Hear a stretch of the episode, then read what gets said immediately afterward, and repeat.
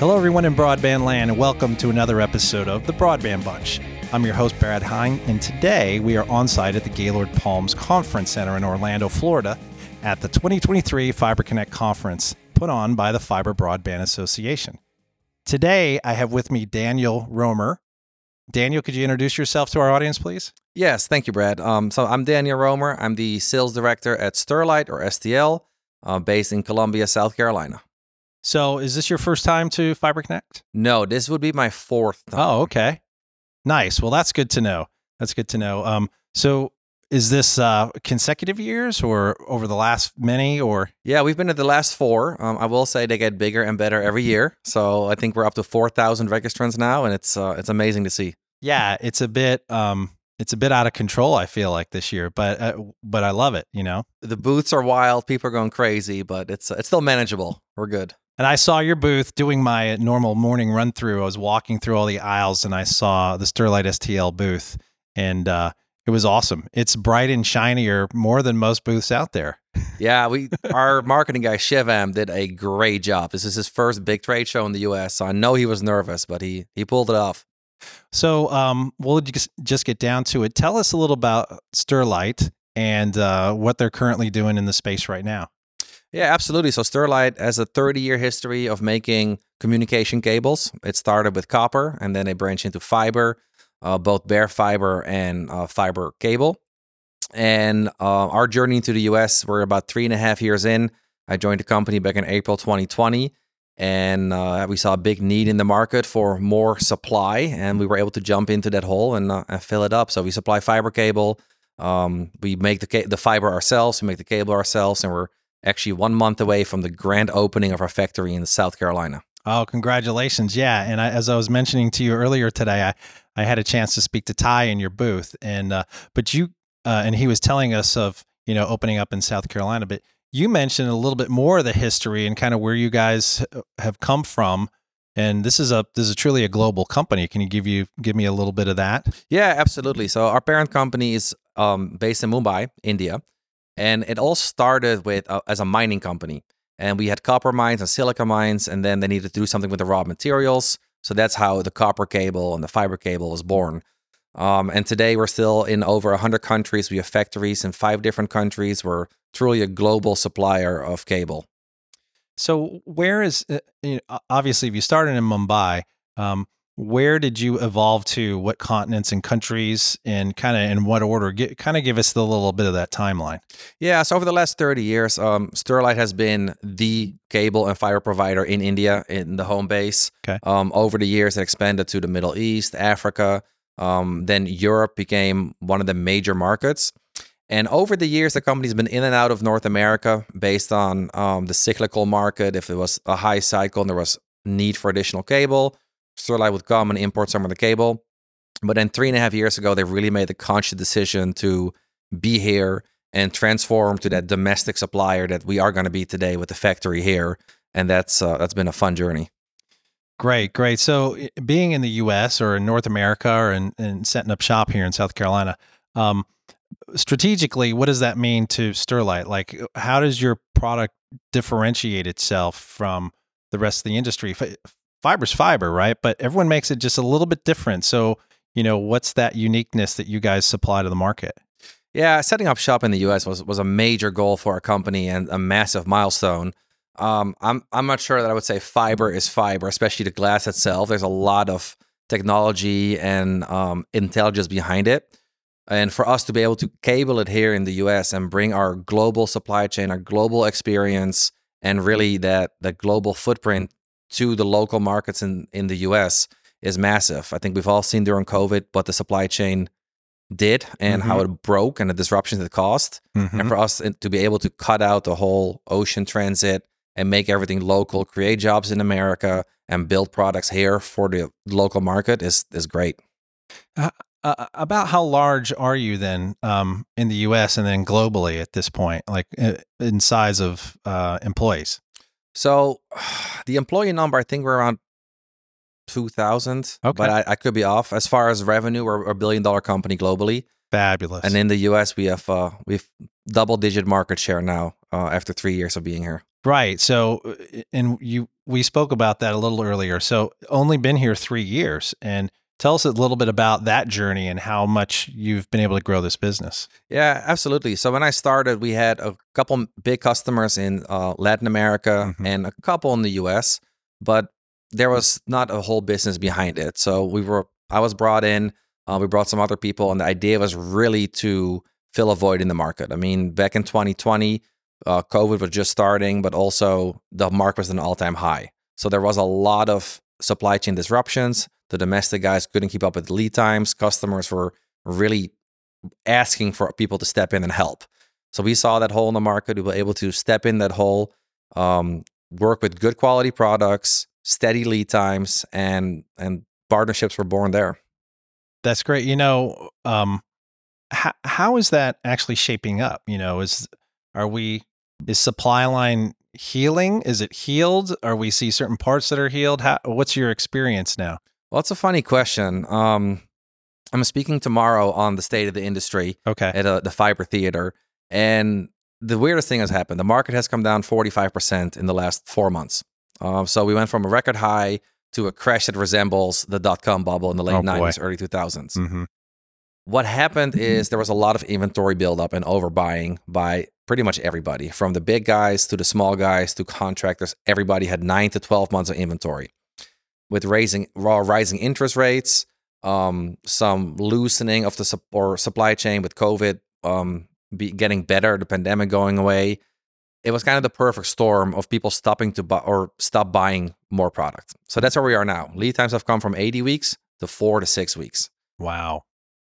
The difference with the dot-com bubble is that this is temporary. It's not going to last 3 years like that recession did. This is going to be another 6, 9 months maybe, and we're going to be back to 40-plus week lead times, because we know there's going to be so much money out there to build networks, and everybody is still building today, that as soon as the inventory is burned through, we're back to where we were. Well, that's good news. It's good to know that we're healing and we're getting past that. Talk a little bit about, I know you guys have some new products. You have, I said fiber is fiber earlier. I'm glad you corrected me, because I want to know all that technology that's built into that differentiates you at each layer of that fiber cable. But so tell us a little bit about some of the innovation you guys are doing, and with this new product, what kind of needs that brings to the market to solve some of the challenges that maybe your customers are having. Yeah, and I mean, I think the statement you had, the fiber is fiber or cable is cable, is something a lot of people think and believe in. And to a point, that may be the case. But when you drill down to it, even within fiber, there's a lot of different specs. Within the industry, there's different grades. You can have the standard 652D that everybody knows, but then you have the 657A1, which is a more bend-insensitive fiber, which means easier to work with. So what we have done since day one is we standardized on the bend-insensitive fiber. So the craft people in the field, they have more room for error. If they put a small bend in the cable, the fiber, it's more forgiving, it's easier to work with, and you're not going to get penalized in your network performance. So that's one thing we're very big on, and we're going to continue doing that. As far as the cable, you have a lot of different designs, families, fiber counts, the way, how you make it, how you deploy it.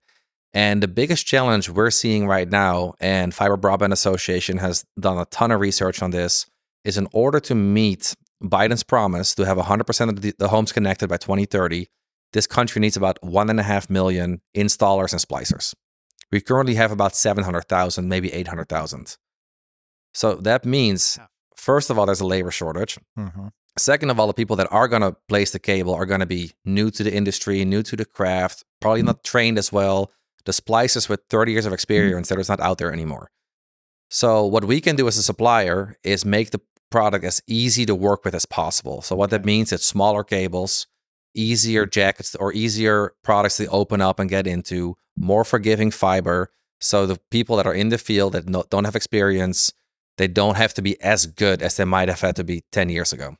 So that's going to lead me to another question to kind of start peeling these onion skins back. So education, how much do you have to invest in education to companies that become your customers at this point then? A lot. The sale doesn't end at the order and delivery. You really have to be on site and walk them through it. Every cable supplier has small little nuances to their cable, how to work with it, how to prep it, But more than anything, it comes down to experience. So we want to be there with the customer, make sure they feel supported. If there are issues, we're going to be there to walk them through it and show them how it's used. Because at the end of the day, if you don't do that, people are going to run into issues just due to a lack of experience. Yeah, I hear you. I mean, we see a lot of that. I see a lot of making sure education is forefront for the whole industry, and making sure as this generation of fiber broadband workers and employees, the workforce across the country starts to retire, that we make sure that we don't skip a beat, we don't miss anything, and folks are educated and can get right back on the horse, so to speak, and start supporting all that fiber. Do you see that growing anymore? I mean, at this point, I like to hear that there's some hand-holding going on afterwards. And I see it, especially a lot of these rural deployments. I mean, people are coming from a different industry, the electrical industry or telephone co-op systems, and all of a sudden they're in charge of this high-speed fiber network. Mm-hmm. So clearly, you know, on the deployment of all this, you guys are going to be needed right up front for this continuing education. Yeah, and it really is a big problem. And in just today alone, we spoke to a couple end users, a couple of our competitors, other suppliers, and everybody's doing the same thing. They're working with local community colleges. They're trying to educate, say, guys, it's not a sexy field, but it's an important field. There's jobs for you for the next 30 years. Mm-hmm. Pay is very good. Please come learn a trade. The problem is, or the challenge is, I guess, that if you look at the broadband or the infrastructure funding that's out there now, broadband is part of it, but so are railroads and highways. Right. So you're not only competing, you're competing with that. Mm-hmm. Then you're competing with other trades that are just in much despair as the telecom industry is. Mm-hmm. But there's a lot of competition for a very small labor or interest pool, because nobody seems to want to learn this today. And this is a problem that needs to be solved. And the FBA is doing a ton of educating and training on this. So there's definitely a lot of strides being made, but I think we're still far from where we need to be. Wow. I know we're getting there, and it's a step-by-step process. Tell us a little bit about how you got into this industry, or, you know, obviously it's a very highly technical field. How did you get hooked onto the technical side early on? I think, like most people, it was an accident and now I'm trapped, but it's, I went to school for sport management. Oh, okay. And then I moved to Columbia, South Carolina, a city with no professional sports. Right. And through some context, I happened to know I ended up at the largest cable manufacturer in the world, rolled into the telecom industry, and spent 7 years there, kind of learning the ropes and going from customer service to outside sales and understanding networks and the need. And once you're in it, it's a very interesting industry. There's so much happening. It's very dynamic.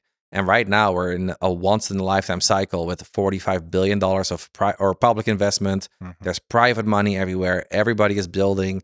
And broadband has really become a utility that people need and want. And next to power is one of the more important things people care about when they pick out a house or where they're going to live. And I think COVID has exposed a lot of that. Right. So it's been very, very interesting. And I still learn every day. It's a lot of fun. It's interesting, and I've said this before, maybe once or twice on the podcast, but living in the Southeast like I do, similar to South Carolina, you might, in the winter, you might go without gas heat for a couple of days, and you put a blanket on, you wait for them to come fix your gas line. Even the water utility, I can go to the grocery store and buy 10, 20 gallons of water if I need it, mm-hmm. if something's happening with my water line. My broadband, if it's down for 15 minutes... every member of my family is yelling and screaming through the house. So I got two boys, 6 and 4, and you would think at that age it doesn't matter, but nope. Within 2 minutes, as the internet is out, the Netflix doesn't work or Disney doesn't work, you hear about it. And it's even so bad that we went from having fiber to the house to living in a place where we didn't have fiber. We had DSL and then back to fiber. The difference is real. And you don't realize it until you actually live through it. But having that fiber connection that it always works, whether it's storming outside, like now, every day there seems to be thunderstorms. Yeah, it always works. And it's hard to live without it. It's crazy to say, but it's really almost impossible. Yeah, agreed. I think, you know, we talked about COVID and how we needed connectivity, the kids to their schools and healthcare and, you know, remote jobs and working. But even today, the capacity and all the different devices we're feeding at home, it just doesn't work unless you have high speed. And plus, kids are still required to do remote work where they have to have connectivity at home, even though they're going into class every day too. Yeah, I mean, even my 6-year-old has tablets that they take at home to do work on after school, or if the teacher can come and you have to e-learning for a day. And this all started during COVID.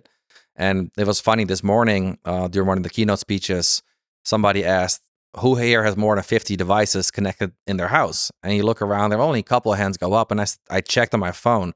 I got 183 devices. And I don't think it's anything crazy, but it's alarm systems, TVs, tablets, phones. Right. It's everything from little sensors to dishwashers and fridges. Yeah. People don't understand how much is connected today and how much bandwidth that eats up. You're right. I think I had called in to my provider, and we have fiber in my little area in Atlanta, and they mentioned how many devices I had online. They said, well, you currently have 57 devices online. And I thought, I think it's more than that. Isn't it more? Yeah, it's crazy. Yeah. So you're not originally from the US. I noticed a little accent. Tell us about where you're from and how you grew up. Yeah, I was born and raised in the Netherlands, in Amsterdam. Lived there for the first 18 years of my life. Mm-hmm. Then I came to the US for a study abroad program. Mm-hmm. And my mom told me, don't fall in love, and she shouldn't have said anything. My second semester, I did, and we're now married. So I stayed, finished my school here, and got married to her. And now we have two little boys and live in Colombia. So I'll be here for a long time. Wow.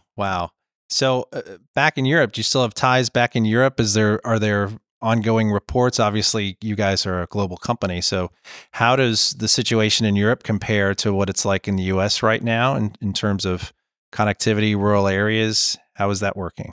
Yeah, so Europe is, I would say, ahead of North America when it comes to fiber deployment. They have way more homes connected, but it's also way more densely populated, right? There's bigger urban areas, not as much rural. I think if you look at the US, the urban areas are pretty well built out.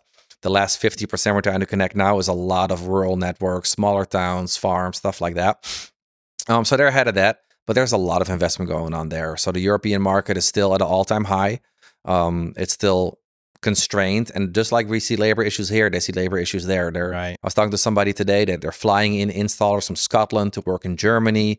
It's stuff you could never imagine, but it's all the same challenges. Wow. So you mentioned a little bit ago your session tomorrow that you'll be speaking. So can you tell us a little bit more about what you're going to be speaking about? You gave us the title, but give us something to grow on. So maybe the next time we speak, you can update us on some of this too. Yeah, it's very quick. It's a 15-minute session. It's really just giving the state of the union for the industry. Mm-hmm. Hopefully my competitors and counter suppliers can walk away feeling more hopeful, and the customers walk away feeling a little more warned with what's to come. I really do think that this lull has everybody kind of comfortable. Mm-hmm. And what's going to happen, what happens every time, is that people are going to wake up one day, inventory's been burned through, they're used to 4-week lead times, and they're all going to call at the same time, and lead times will go from 4 to 6 weeks to 20 to 40 overnight. And luckily, we, as a supplier in the cable world, we have a lot of insight to a lot of good data research by CRU, JC Jones, a lot of people doing a lot of good work. So we see what's coming. We see the builds are still happening. It's really just an inventory position issue. So this market is poised to explode again. And I hope all my customers listen, because it's going to be, they'll be ahead of the curve if they do. Well, amen. So as we wind this episode down for the Broadband Bunch, if our listeners want to get in touch with you or with Sterlite STL, can you let them know how to do that? Yeah, the easiest way would be to go to the website, www.stl.tech, T-E-C-H. All the contact info is on there. They can email, call, reach out, and then we'll get back to them. Fabulous. Well, from everybody at Broadband Bunch, I appreciate you coming by to talk to us. Like I said, I'm going to hold you to it. We definitely want to update sometime in the future. We'll chat with you again and see how your year is going as the BEAD money comes out and gets assigned. I'd love to check back with you and see your perspective on the industry. Absolutely. I'll be happy to. Well, thanks again, Daniel. Have a great show. Thank you. Thanks. Bye-bye.